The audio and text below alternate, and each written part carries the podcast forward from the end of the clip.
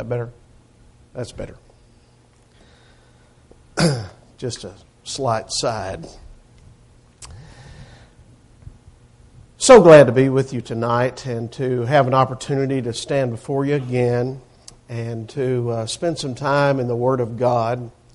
One of the things I like to do when I'm at Buford is uh, I like to ask folks if they have brought the tools, their proper tools to the church building. Did you bring your tool with you tonight? Would you like to raise them up and show me? Did you bring your Bible with you? Great, great. Well, we want to use our Bibles tonight.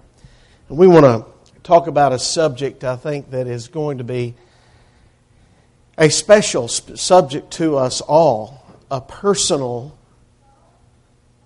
subject to us all, something that we are passionate about, something that has, at one time in our lives, brought us, many of us, to our knees in deep heartache because of the strain and the stress that our sins have taken upon us. But to know that relief comes from the cross, to know that relief comes from our Savior, Jesus Christ. There's no greater feeling in all the world. When I was 10 years old, I grew up in the church, so I had an opportunity to hear preaching all my life. But I was a young fellow, but at 10 years old, I decided during a gospel meeting, Brother Franklin Camp was preaching down in Montgomery, Alabama at the Chisholm Church of Christ. And I remember that night wanting so much to obey the gospel. I wanted to respond to the invitation that night, but I thought, you know, I better sit down and talk to my dad about this. he was the preacher. so we talked about it, and we talked to about 11 o'clock that night, and we went over to the building, and he baptized me that night. And I remember to this day, I never felt cleaner in all my life than I did that day. My heart was clear. My conscience was cleansed. I was filled to overwhelming and thanksgiving for what I know Jesus did for me. And to have that personal relationship with Jesus was truly a wonderful thing. Tonight, I know you can recall those times, that time, maybe in your own life. It could very well be, though, that you don't have a memory of that. Maybe you've never had an opportunity to experience the process of transition between the life of the sinner and the life of the Christian. And if you're where I'm talking about now, I really, really want to talk to you tonight. And I want to share some thoughts from the Word of God with you. And if you've obeyed the gospel, all this can possibly do is to maybe shore you up, make you feel even better about what you have, have a greater sense of appreciation for what Jesus has done for you and what Jesus provides for you as we study the Word of God together. What do you believe about salvation? It's a big question. It's a lot of people in this world don't have it. There are a lot of people in this world that don't know anything about it. There are a lot of people in this world that I think if they understood about it, there'd be a lot more who want to have it. And certainly the challenge is before us all to try to present the gospel in a way that people's lives will be changed. That people will have the opportunity to make the choice to live in a different way and to have a relationship with Jesus Christ. Tonight, I want us to look at some passages of Scripture on the question of salvation. What do you believe about salvation? I want us to begin tonight by looking at a passage of Scripture in the fourth chapter of the book of Acts. And if you will, follow along with me there. Acts chapter 4, beginning in verse 1. Well, just leading up to this passage of Scripture, the events that are taking place there uh, start actually in the previous chapter. Some things are going on. Peter and John, the disciples, are going into the temple grounds and they're taking the opportunity to share the message. And along the way into the, to the temple area, there are beggars at the gates and people who are crippled. And there's this one man who'd been crippled from his birth and and he was asking for alms, and they caught eyes. And he was asking for some assistance. And Peter said, Well, I don't have silver and gold, but he said, What I have, I'll give you. And he healed him. Now, I don't know about you, but uh,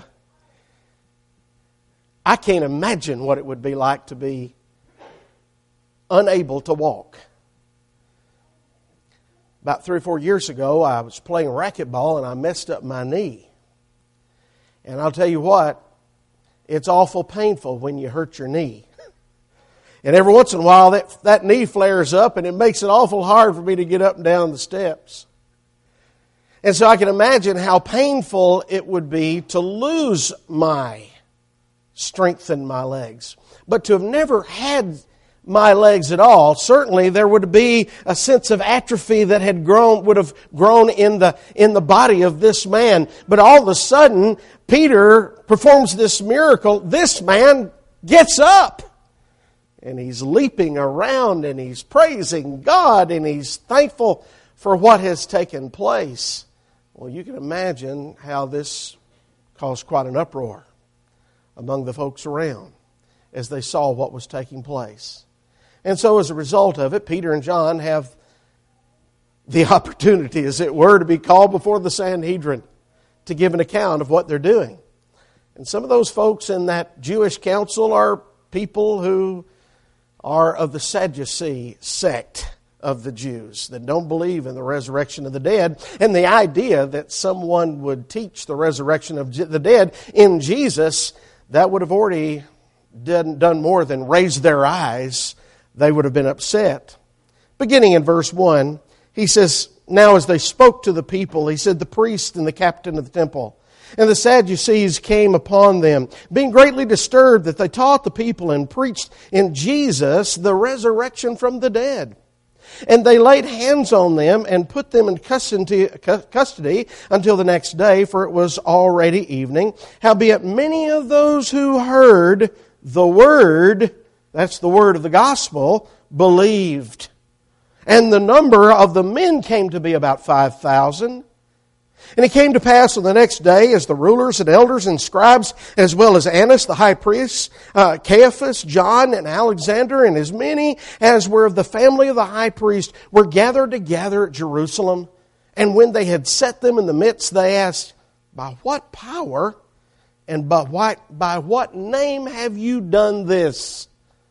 And then Peter, filled with the Holy Spirit, said to them, Rulers of the people and elders of Israel, if we this day are judged for a good deed done to the helpless to a helpless man, by what means he has been made well, let it be known to you all and to all the people of Israel that by the name of Jesus Christ of Nazareth, whom you crucified, whom God raised from the dead, by him, this man stands here before you whole. This is the stone which was rejected by you builders, which has become the chief cornerstone. Now is, nor is there salvation, he said, in any other, for there is no other name under heaven given among men by which we must be saved. Passage that we've read many, many, many times but a passage that resounds with a sense of explanation. There is a reason why this man who had been crippled from his birth is able to stand here in front of you today. And the reason is, is because of Jesus. It's the power of Jesus that's caused this man to be able to stand here today. It's because of Jesus that we've been able to be empowered to preach the message of the resurrected Christ. It's because of Jesus that we stand before you and, pre- and present to you a message about how you can be forgiven for what you've done to Jesus. A message of salvation. Jesus is the source of salvation. It's interesting how the New Testament speaks so much about salvation. It talks about it in the books of, book of Acts, and there are a number of examples that the Bible gives us when people were presented the message of Jesus, and when they did, they responded in obedience to the gospel. Repenting of their sins, confessing Jesus' name, and being baptized for the forgiveness of their sins. That's what it was all about. That's what the whole, the whole thing was about salvation of men. Uh, the reflection of God so loving the world, as Jesus said in John chapter 3 and verse 16, that He gave His only begotten Son, that whosoever believes in Him should not perish, but have everlasting life.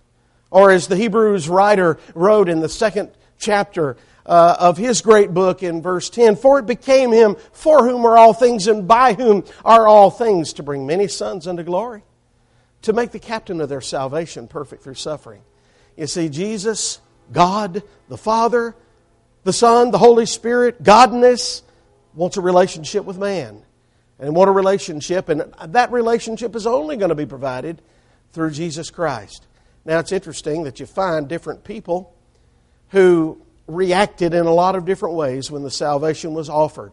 Well, we know these Sadducees that we read about in chapter 4 reacted in a very, very negative way. What that tells me, and what it ought to tell all of us, is the fact that not everybody's going to accept this. Not everybody's going to accept the gospel. Some people are going to think that it's idiotic. Some people think, are going to think it doesn't make any sense.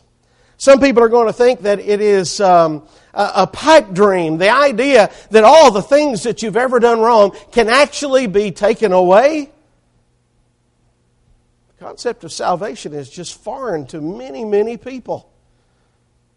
But what we have presented in the scripture is a realistic, a, a simple kind of gospel that we can come away, with, uh, come away with and say, you know, this makes sense. And from it, we can change our lives. And God, of course, can change our lives in it. Now, as I mentioned, there were some people that were affected about it a number, a number of different ways. You know, there were some people that uh, were saved and they thought that they were not saved. There were some people that, that were saved, they didn't think that they were saved. Like on the occasion when, when Paul and Barnabas had gone into uh, uh, into that first missionary journey, and they had gone through Galatia and so many various different places and planted the message of the gospel among many of the Gentiles, and the Gentiles had responded to the message. And if you'll turn with me over to Acts chapter 14, Acts chapter 14, when they came back, there were some people that really struggled with what they, would do, what, what they had done because they felt like not all the message of the gospel had been presented. And so being frustrated about what they were going to do about it, they, uh, they called upon uh, uh, uh, the, the apostles down in Jerusalem so that they could go straighten this out. And so in Acts chapter 14, let's see, let's, uh, let's start down in, um, I guess, about verse 26. It says, from there, they set sail to Antioch, where they were commended to the grace of God for the works that they had completed. But when they had come and gathered the people, the church together, reported all that God had done to them, and that He had opened the door of faith to the Gentiles, so that they stayed there a long time with the disciples. Fifteen one, and certain men came down from Judea and, and taught the brethren, unless you're circumcised according to the custom of Moses, you cannot be saved.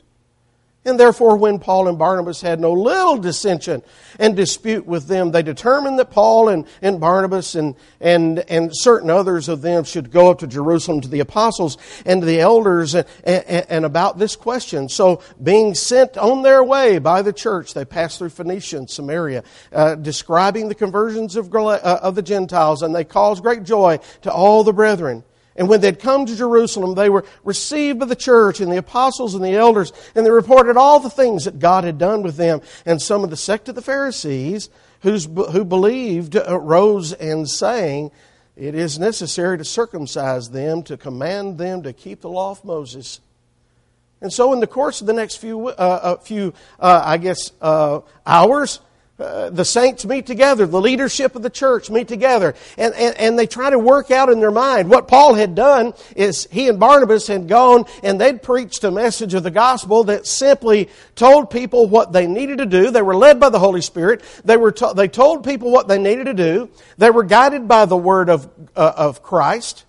Uh, in 1 Corinthians 14 and verse 37, the Bible uh, tells us, Paul told the church there that the things I speak are, are, are the words of the Lord.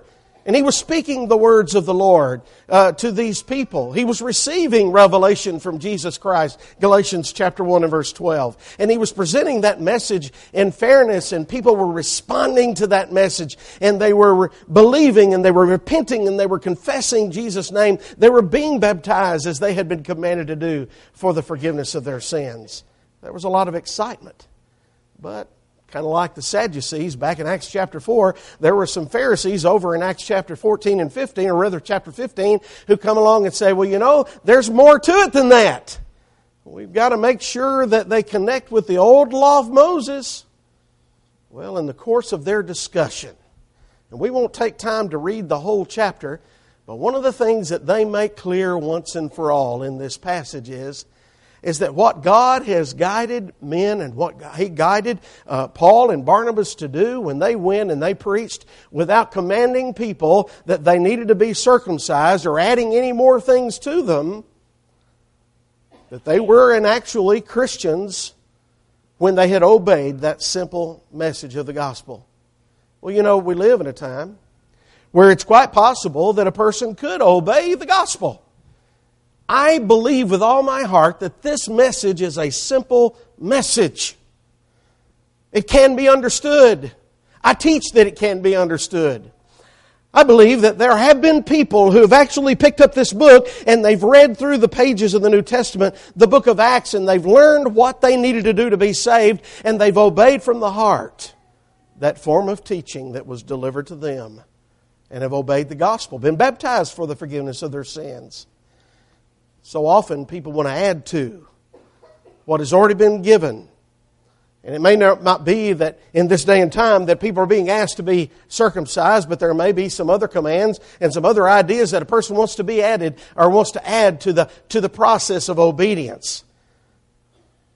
Once we come to understand that a person has obeyed the gospel according to the guidance and the guidelines that the scriptures have revealed, then they're Christians. And we need to see and to understand that concept. So, some thought they weren't, but they actually were.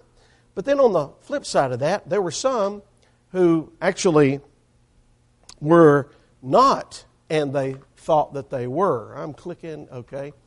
And, uh, or they were, rather, and uh, they thought they were, and they were actually not, like in Acts chapter 19. Acts chapter 19. So we look at Acts chapter 19 beginning in verse 1. It says that it happened while Apollos was at Corinth that Paul had passed through the upper regions, came to Ephesus, and finding some disciples, he said to them, Do you receive the Holy Spirit? Did you receive the Holy Spirit when you believed? And so they said to him, We have not so much as heard whether there is a Holy Spirit. And he said to them, Into what then were you baptized? And so they said, into John's baptism. And, and, and then Paul said, John indeed baptized with the baptism of repentance, saying to the people that they should believe on him who would come after him, that is, on Christ Jesus. And when they heard this, they were baptized in the name of the Lord Jesus. And when Paul had laid hands on them, the Holy Spirit came upon men. Them they spoke with tongues and prophesied. Now the men were about 12 in all. 12 people. 12 people that thought everything was okay, when in fact things were not okay at all. I think perhaps we run into people sometimes from time to time who uh, maybe have similar kinds of stories maybe have stories that say, well, you know, I believe I'm saved. I believe I'm, I have a relationship with God.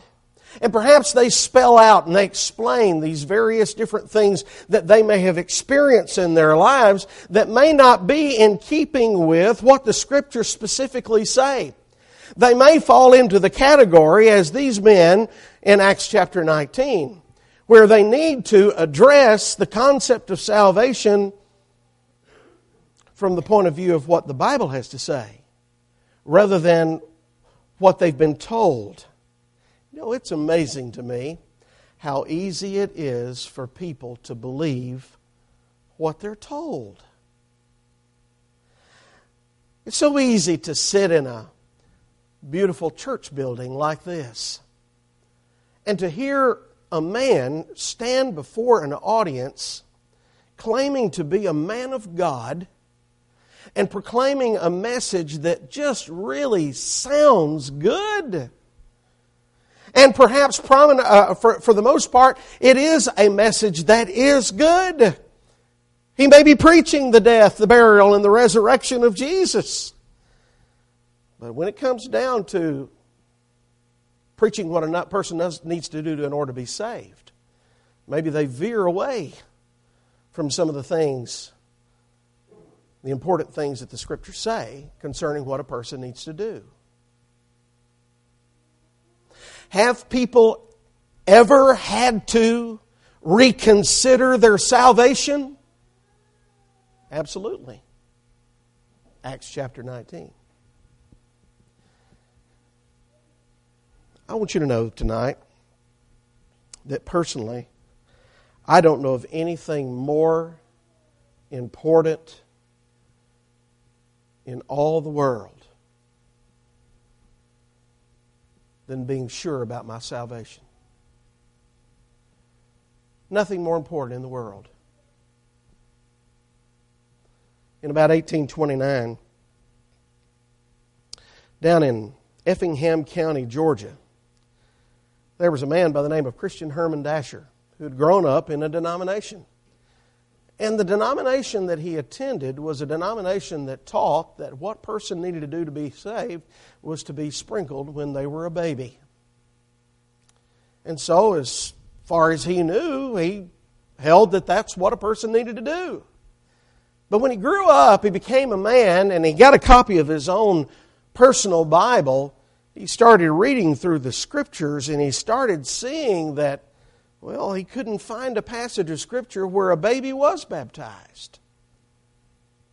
In fact, on the contrary, he found out that it was adults who were being baptized in the Bible. And so he went to his priest in his church and he said, I want to be baptized. And the priest said, Well, you were baptized. And he said, No, no, no, no, you don't understand. He said, I've been reading in my Bible and I see that adults baptized were baptized. And that's what I want to do. And he said, We don't do that. Now, the story goes that Christian Herman Dasher started looking around to try to find somebody who would immerse him as an adult because all he could see was the importance of immersion. He found a man by the name of S.C. Dunning who was from Savannah. And that man came along and said, I'll immerse you because adult baptism is something that's taught in the scriptures.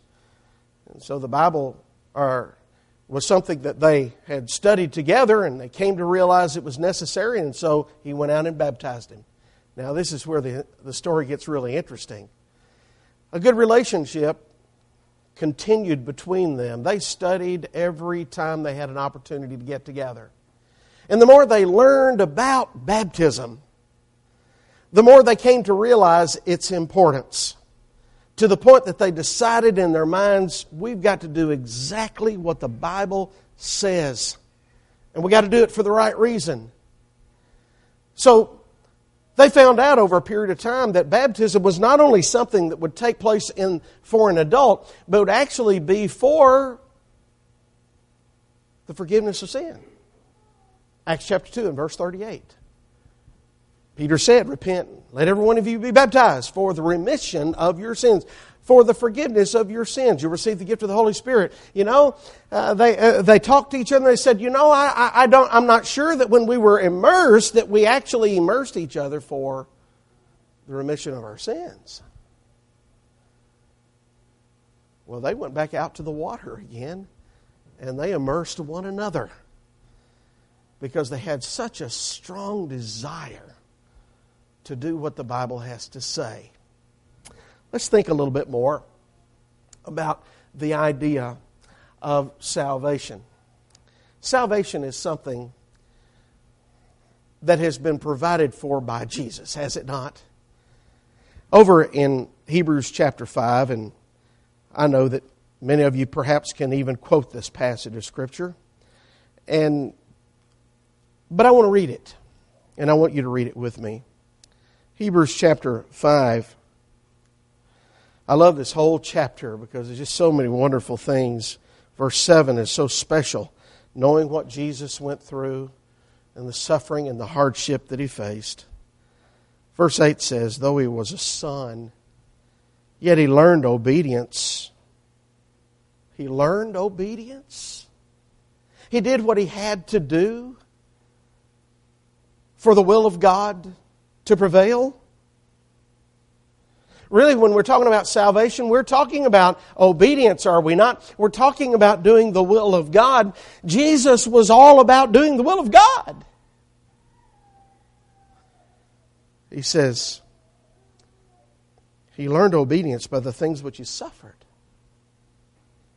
And having been perfected, He became the author of eternal salvation to all who obey Him.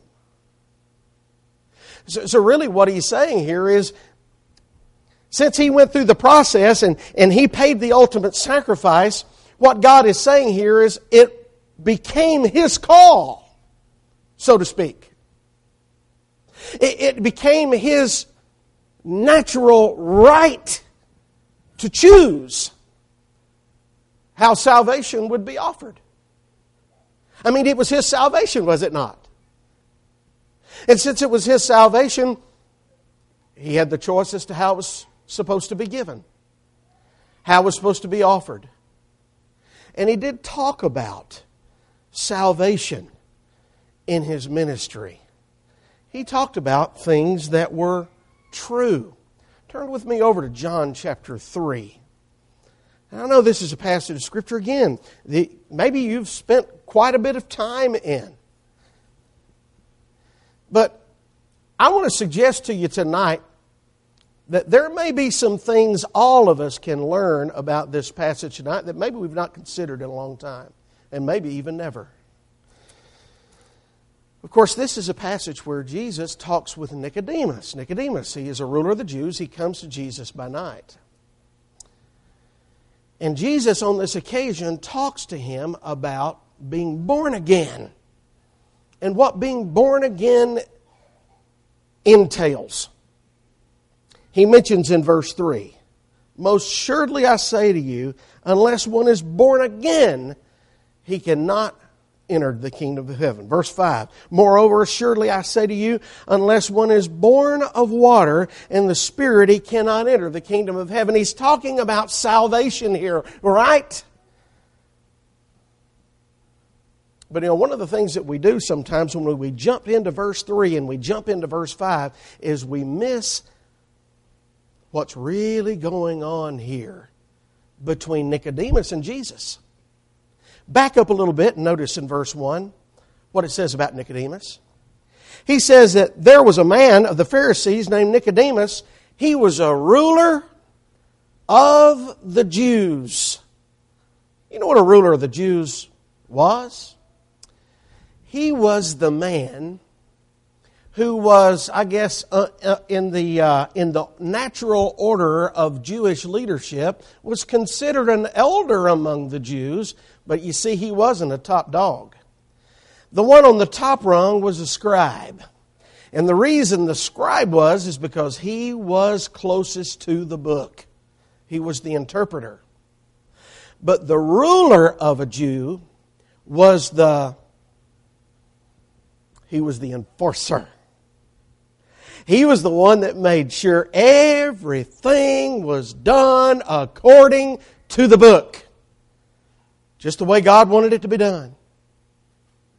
And so he was certainly interested in what Jesus was talking about and what Jesus had to offer. Undoubtedly, he had seen or heard about some of the things that Jesus was doing. Maybe he had witnessed some of the miracles. Maybe he had heard some of the teaching. And he's doing things, he's talking about things that are really, really different than anything they'd ever heard. We talked last night about how that he preached differently than anybody else, even the scribes, the people thought, Matthew chapter 7, the end of that wonderful sermon. So the enforcer comes to Jesus, and he's wanting to know about this strange doctrine, this strange man. Can we really trust in you? Can we rely on you? I want you to notice the words carefully and the wording in verse 3. Jesus said unto him, Most assuredly, listen to the next two words I say. You know what that means? I'm going to talk to you about salvation. I'm going to talk to you about the new birth. I'm going to tell you because this is mine. This salvation I'm offering to the world is mine. The question is, Mr. Nicodemus, he's going to get caught up with this, the idea of uh, uh, uh, and get lost in the idea of the new birth as being, well, now what, what, what do you mean by that? Are you, are, are you saying that it has something to do with entering in your mother's womb again? I mean, he's getting all caught up in, in, in the philosophical aspect. He's not really paying attention to what Jesus is doing. What Jesus is doing is he's declaring as a lawgiver of God the truth. You see, anytime you read the words I say in red, if you've got red in your Bible, that's a mouthful. That's our Lord declaring a certain way and a certain mindset that needs to be understood. Now, there truly, there were a lot of things that Jesus said that were hard to understand for the disciples. And you know what they would do? Like in Matthew chapter 13 when he did the parable of the sower? What'd they do? Well, after Jesus told the parable of the sower and he talked about them, you know, the seed falling on the various different grounds and how there was a reaction to, and, you know, and some fell on various kinds of soils and, and things like that. They, come to him later and they say, well, Why are you telling all these things in parables? But then what Jesus goes from there and saying to these men is, I say it because, and I know I'm paraphrasing, but what he says in chapter 13 is, I'm saying things the way I'm saying them because I know that there are only going to be some people who really want to hear what I have to say. And it may very well be that they don't understand what they're being told. And it could very well be that they may have to dig a little bit so that they can understand what I'm saying. But if they really do want a relationship with me, they'll dig, they'll look, they'll listen to what I have to say. Look down in verse 7. Do not marvel that I said that you must be born again. Don't marvel that I said something. Don't get lost in the born again idea and not understand that I am a lawgiver. And I have a right as this lawgiver to provide salvation to whom and in whatever way I choose to do so. My choice is through a new birth, being born of water and the Spirit. Look at verse 11. He says, Most assuredly, I say to you, we speak what we know and testify what we have seen, and you do not receive our witness. He said, If I have told you earthly things and you do not believe, how will you believe if I tell you heavenly things? What things are true today? We're living in a day and time when people have such a hard time understanding what the truth is. Well, certainly back in the in the day of Jesus, people were struggling with what truth was. But I think what is being taught here is the fact that Jesus is the author of truth. He's going to tell you the truth. No matter what you hear somebody else say, no matter what you hear somebody else tell you about salvation, can you verify it? Here's the question Can you verify what you're told to do to be saved? By the authority of Jesus. He says in verse 21 But he who does the truth, what truth? What truth? He who does the truth comes to the light, that his deeds may be clearly seen that they have been done in God. The person who does the truth is the person who does what Jesus says. You know, there are a lot of things about salvation that I struggle with. And I think if we're all honest about it, I, th- I think we would all have to say we struggle with it too. One of the biggies for me is the fact that, you know, in my life, I have done some terrible things to God. I have thought some terrible things in my life about my fellow man and, and, and, things that I am so sorry for. It is hard for me. Now, I understand it with my head because I've been told it, but I have a hard time understanding with my heart how that God can take all this mound of wrong that I've done and through the sacrifice of our Savior, Jesus Christ, be able to so look at me because I've obeyed His voice.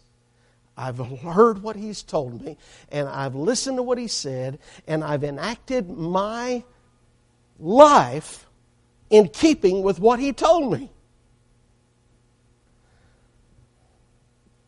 I don't know how He could have forgiven me.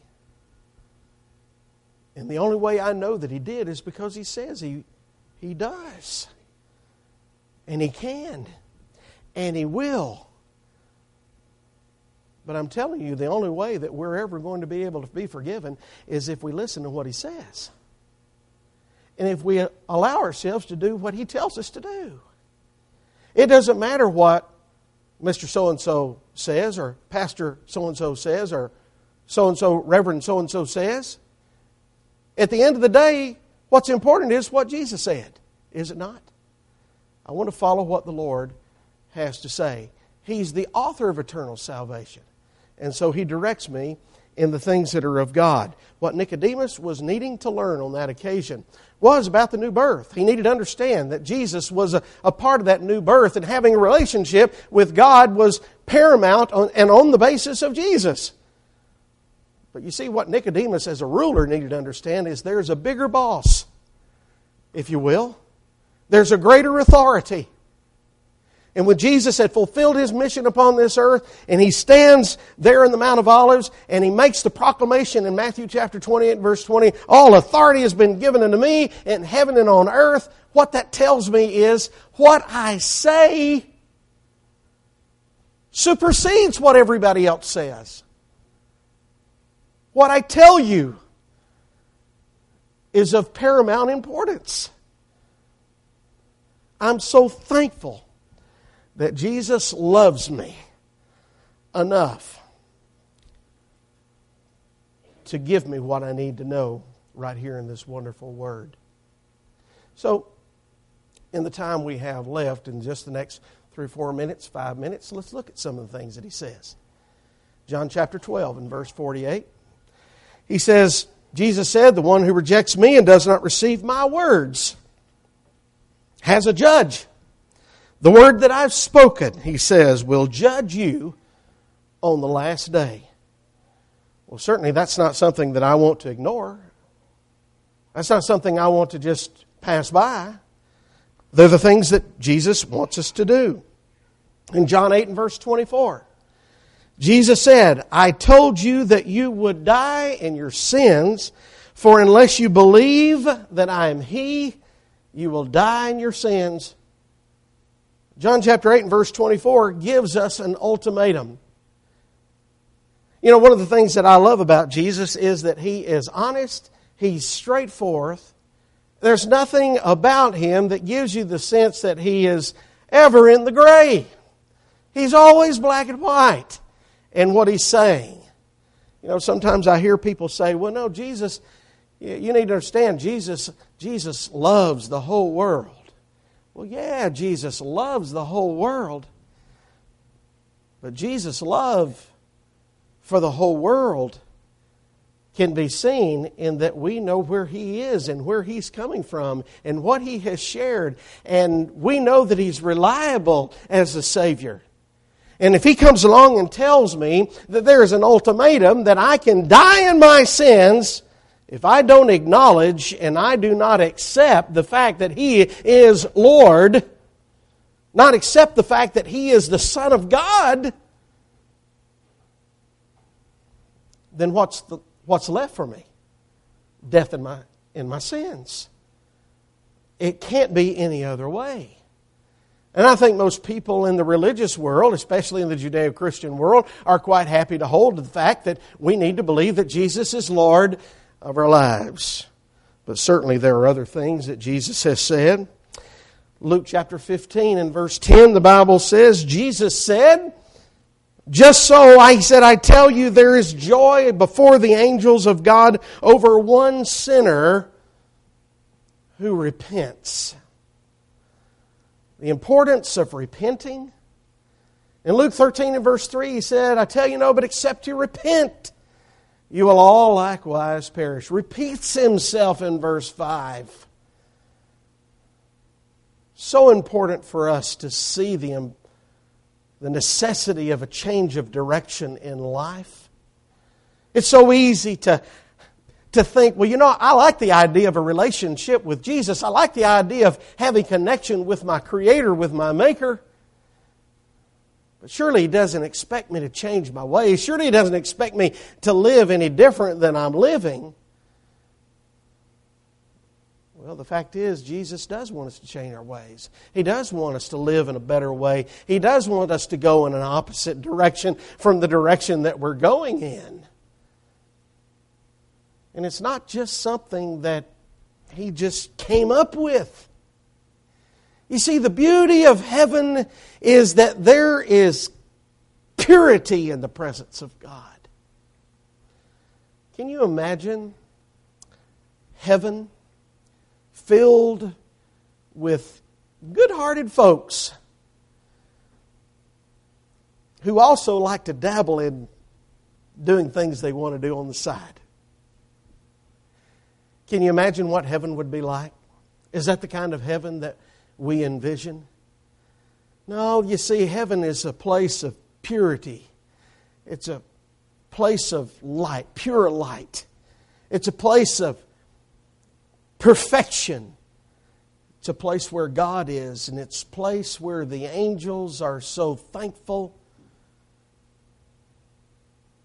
when they see someone on the earth decide, you know, I don't have to live for myself anymore. I can live for God. I can put Him first and make a change in direction of life. In Matthew chapter 10 and verse 32, Jesus said, So everyone who acknowledges me before men, I'll also acknowledge before my Father which is in heaven. But whoever denies me before men, him will also deny before my Father which is in heaven. Well, again, Jesus wants us to have an attitude and a desire to say, you know, if Jesus has put his life on the line for me, you know, I think I'll put my life on the line for him. One of the things I do when young people or when anyone responds to the invitation, we take the good confession. And I'll ask them the question that was asked of the Ethiopian many, many years ago before he wanted to be baptized. When he asked, Here's water. What hinders me from being baptized? He said, If you believe, you may. He said, I believe that Jesus Christ is the Son of God. When a person stands before an audience and makes that confession, I usually tell them, God bless you for making that decision and making that choice and making that proclamation. But I also say, let me encourage you to realize that this is not the last time you're going to be called upon to do so. In life, you're going to be called upon many times to stand up for Jesus. And I want to encourage you that no matter what happens to you, no matter what situation you find yourself in, that what Jesus means when he says in Matthew 10 in verse 32 about confessing him before men is as he says that that's something that goes with you all the days of your life. And if you really want Jesus to stand up for you on the day when you stand before God in judgment to say, This is one of mine.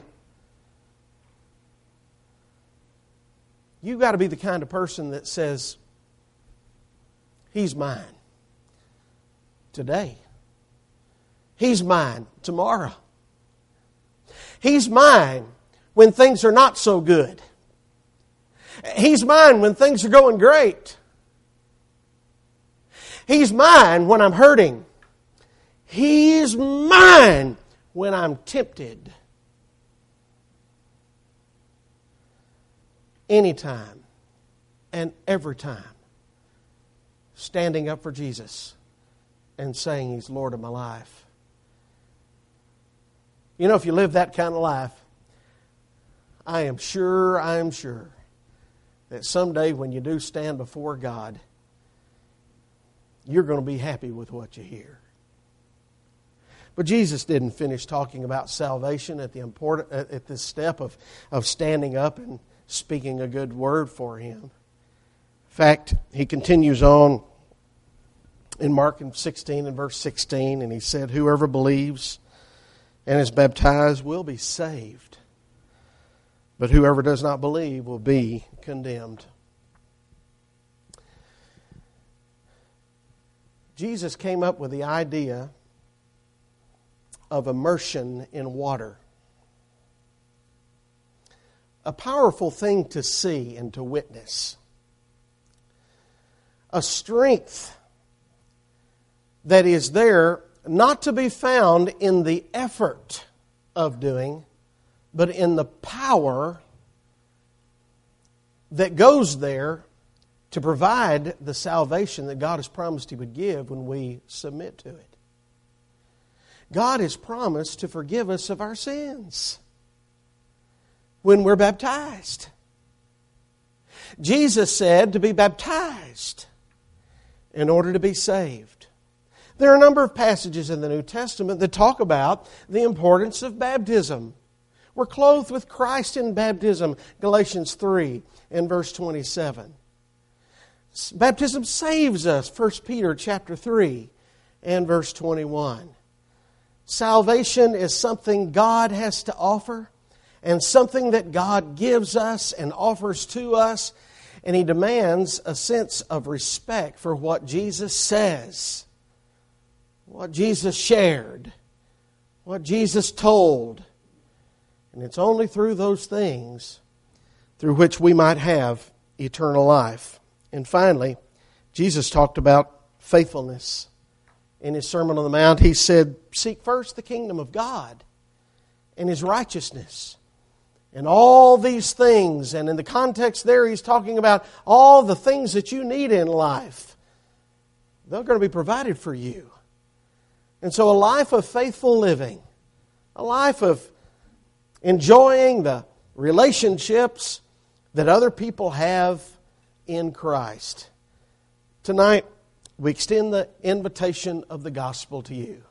If you've never obeyed the gospel of Jesus, it is His to give to whom He will. And as we've noted in some of these passages that perhaps many of you have seen many, many times in the past, and may be new to you tonight. And if they're new to you, they are the words of Jesus. I hope you'd write those down, you'd go back and look at them again. But tonight, we're going to extend the invitation of our Lord to give you an opportunity to obey. Would you come repenting of your sins? Would you come and confess the name of Jesus? Would you be baptized that your sins might be forgiven?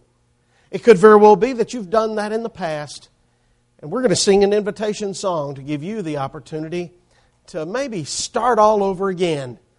Can we encourage you to do that? Would you mind making a decision to just start all over again, we'd love to pray for you. We'd love to encourage you in any way. Whatever your need may be, let it be known. While together we rise and as we sing. That's weary, standing alone